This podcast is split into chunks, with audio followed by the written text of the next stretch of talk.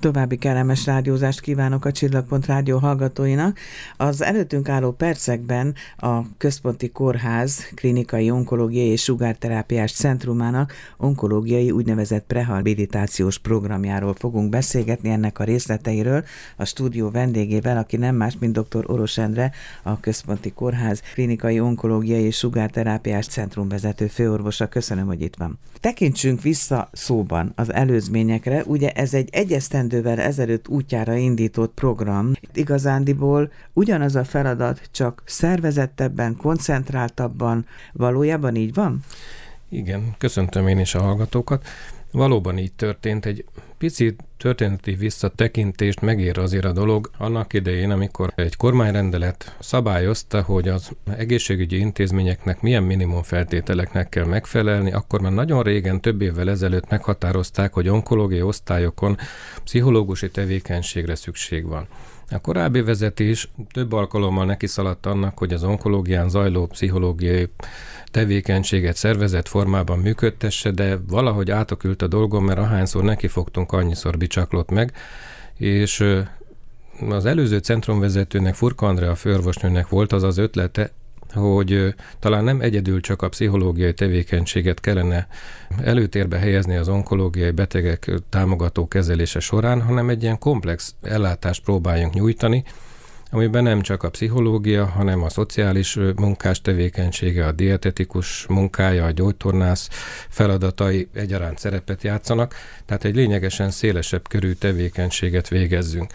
Ugye ennek az időpontja azért fontos, mert most már nagyon elfelejtettük, hogy Covid van, de amikor ez a tevékenység beindult, meg egyáltalán az az ötlet körvonalazódott a főorvosnő fejében, és aztán a tevékenységet és a szervező munkát elkezdte, ez még bőven a Covid alatt történt, amikor még a vészhelyzet nem szűnt meg, tehát a múlt év április 1 indult el a tevékenység, de maga a szervező munka még bőven a covidos járványos időszak, vészhelyzeti időszak alatt történt, úgyhogy önmagában ez is egy nagyon dicséretes tevékenység, hogy a főorvosnő egy kicsit a jövőbe látott ezzel az ötletével, amit aztán sikerült is megvalósítani.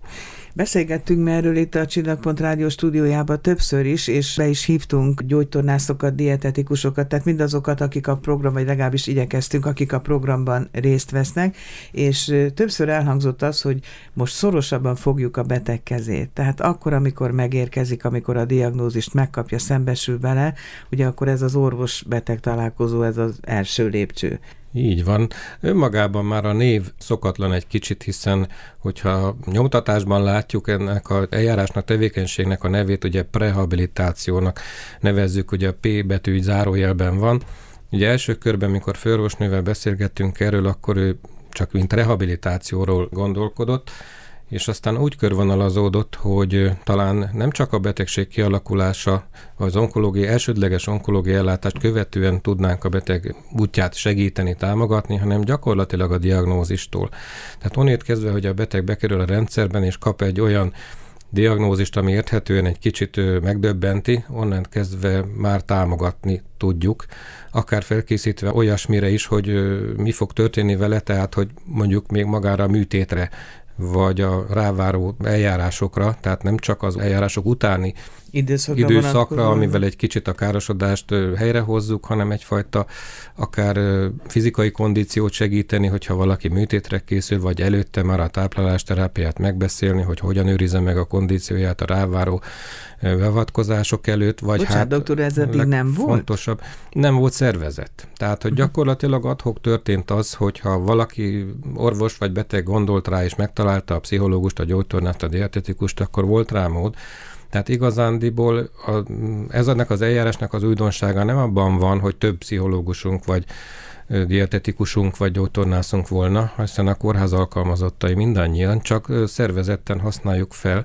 tehát, hogy egyfajta betegutat nyitunk a beteg számára, amiben ha bekapcsolódik, akkor egy, minden egyes hozzá, ellátáshoz hozzáférhet. Tehát akkor eddig jobban, hát nem jut eszembe más szó, sorsára volt hagyva a beteg, hát, neki kellett kicsit, kitalálni, igen, ugye? Igen, igen, neki betegnek kellett kitalálnia, és hát ha szerencséje volt, akkor részt tudott ezekbe venni, de de gyakorlatilag nagyon esetleges volt, hogy akkor a beteg mondjuk kapott a lelki támogatást. Például egy emlő daganat diagnózisát követően, hogy jaj, mi lesz most vele, érthetően mindenkit megdöbbent, de hát eddig valóban így volt, hogy ha a bekezelő orvosa, vagy valaki a környezetében gondolt erre, vagy a betegnek jutott eszébe, akkor Meg sorstársak, sorstársaktól hallott ilyesmiről, várakozás közben, hosszú Igen. várakozásnak, hát ennyi előnye van, más egyéb nem sok. Azon kívül, hogy ugye van egy állandó létszám, akik ebben az úgynevezett rehabilitációs programban részt vesznek, akik már korábban is ugyanezt a tevékenységet végezték, csak más keretek között.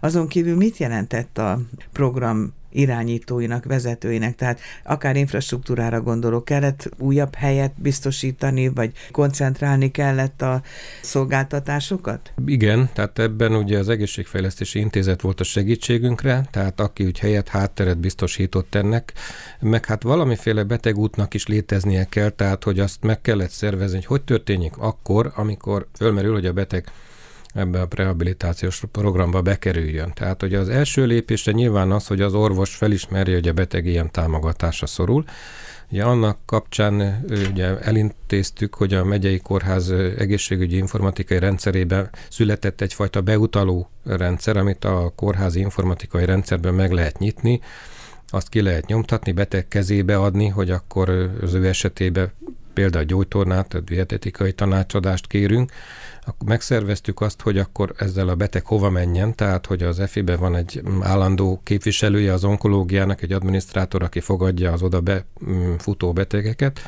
és egyúttal időpontot is biztosít nekik, hogy mire van szükségük, mikor fordulhat a gyógytornászhoz, dietetikushoz. egy diszpécser Egyfajta diszpécser szolgálatot szerveztünk meg, és ez úgy működik is jól.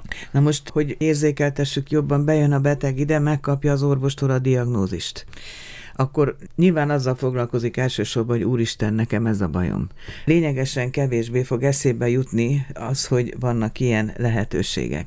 Az orvos felelőssége, vagy a szakdolgozó felelőssége rögtön ott az elején rávilágítani arra, hogy van egy ilyen lehetőség, amiben belekapaszkodhat?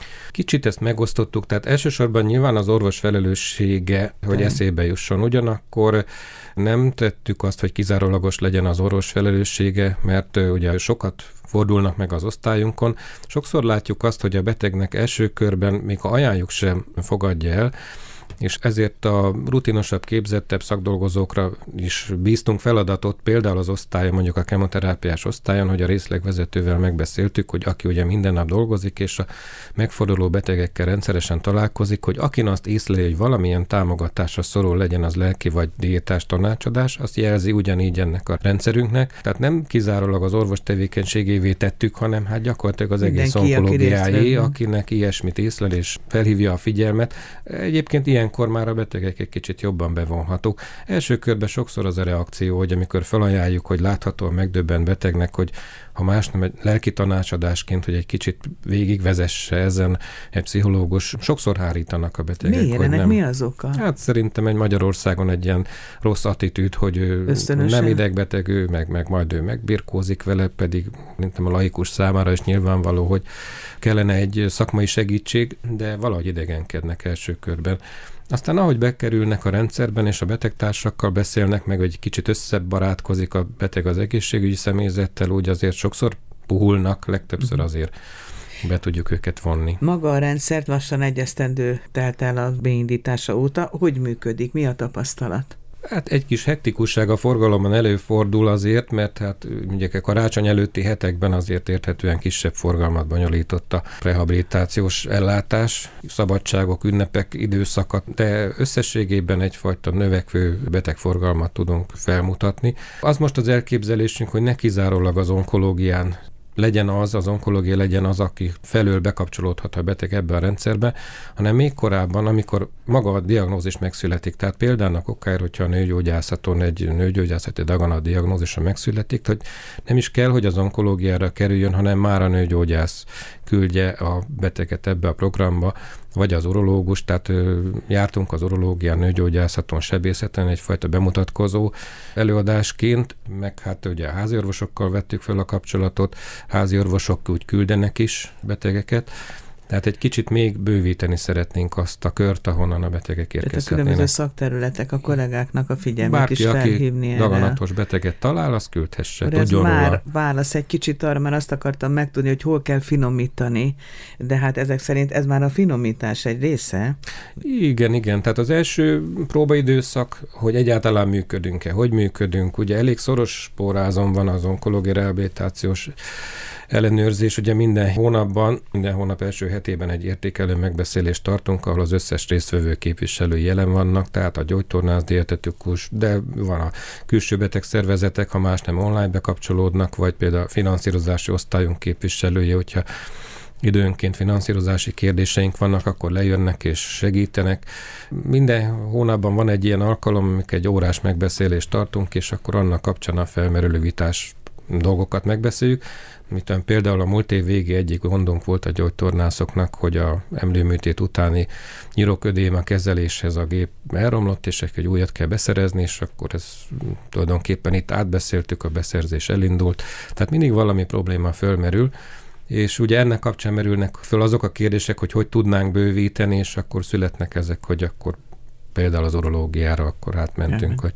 hogy illeszkedik be ez a rendszer a megszokott gyakorlatba, az egy évvel ezelőttibe? Akkor működik jól egy rendszer, hogyha egyébként a meglevőt már nem terheli tovább, hiszen egyébként az onkológia a harmadik legnagyobb járóbetegforgalmat bonyolító járóbeteg szakrendelés a kórházba, tehát hogy igen nagy forgalmat bonyolít le, tehát itt azért úgy kevés idő jut mindent áttekinteni, tehát nyilván egyfajta folytosság és sorrend szerint a első körben a betegségre fókuszál mindenki, de azt látom, hogy a kollégák egy jó része nyitottabbá vált arra, hogy ilyen szemmel is tekintse a beteget, hogy föl tudja ajánlani azt, hogy ebben a programban részt vehet, és azzal, hogy egyfajta, tehát egy beutalási rendet kialakítottunk, ez igazándiból nem jelent már plusz terhet, tehát azzal, hogy most egy lappal többet kinyomtatunk, hogy akkor tessék még átmenni egy diétás tanácsadásra, úgyis volt a betegnek egy olyan kérdés, hogy mit tegyen akkor most, hogy ha ez a betegsége volt. Ez már akkora plusz terhet nem jelent, hogy ez legyen a sarokköve, hogy akkor azért nem működik, mert már nincsen időnk rá. Pedig én mégis hát, megkérdezném, a leterhelt egészségügyben egy újabbat magára vállalni a társaságnak? Hát jelent? egy picit igen, de azért az nem annyira sok szerintem. Hát a kollégák egy jó része belátta, hogy azért az jól működik. Egymásnak is segítenek? Úgy értem, hogy például aki részt vesz ebben a rehabilitációs programban, legyen az dietetikus vagy gyógytornász, ha van valamit észlel az ő foglalkozása, nevezük foglalkozásnak, ugye, alatt, akkor a tanácsot a betegnek, igen, hogy... Igen, igen, Tehát azzal, hogy a kapun, mint a kismalac és a farkas, hogyha a lábát betette, onnét kezdve Kész. aztán gyakorlatilag, nem mondom, hogy nem eresztjük, de gyakorlatilag így van, hogyha valami más probléma fölmerül, akkor természetesen kézről kézre adják, igen, így működik. Búcsúzóul akkor egy kérdésem van. Milyen a visszajelzés, doktor úr? Jó, szerintem jó a visszajelzés. Vannak olyan, például a gyógytorna például nagyon népszerű, tehát vannak betegeink, akit már lassan hesegetni kell, hogy nem kell olyan gyakran gyógytornára járni, de a pszichológusi tevékenység is szépen alakul a diétás tanácsadás is szerintem jól. Ugye ez például úgy történik, azért azt hangsúlyozzuk ki, hogy a beteg találkozik a diétás nővérrel, de utána sokszor online is mehet, vagy telefonon, vagy online módon, tehát nem kell feltétlenül személyes megjelenés ahhoz, hogy ezt tovább folytassuk, hát ezt a támogatást. Igen, kialakul egy kapcsolat, és akkor onnét kezdve a későbbiekben akár telefonos kapcsolaton vagy más módon történik a követése a betegnek, és azt szeretik. És hasznos. És hasznos. Búcsú kérdést ígértem, de még azt is megkérdezem, hogy a kollégák hogy fogadják? Érdekes a kollégák hozzáállása, azért hát onkológiának egy kicsit az a baja, hogy a korfája előnytelen, hogy a, már azért idősebbek a kollégák, rendesek, nagyon és trapabírok, de a rugalmasságuk nyilván egy kicsit nem a régi, de azt lehet mondani, hogy belátták ők is azt, hogy előnyös. Tehát mindenképpen a betegnek sok olyan kérdést, amit egyébként a rendelőben tenne föl, de esetleg nem mer, de benne marad, azt ugye megválaszolják a rehabilitációs ellátás során, és mindenképpen könnyebb, kölcsönösen előnyös nem csak a betegnek, hát az orvosnak is. Köszönöm szépen főorvos úrnak, dr. Oros Endrének, a Klinikai Onkológiai Sugárterápiás Centrum vezető főorvosának ezt a beszélgetést. Köszönöm én is.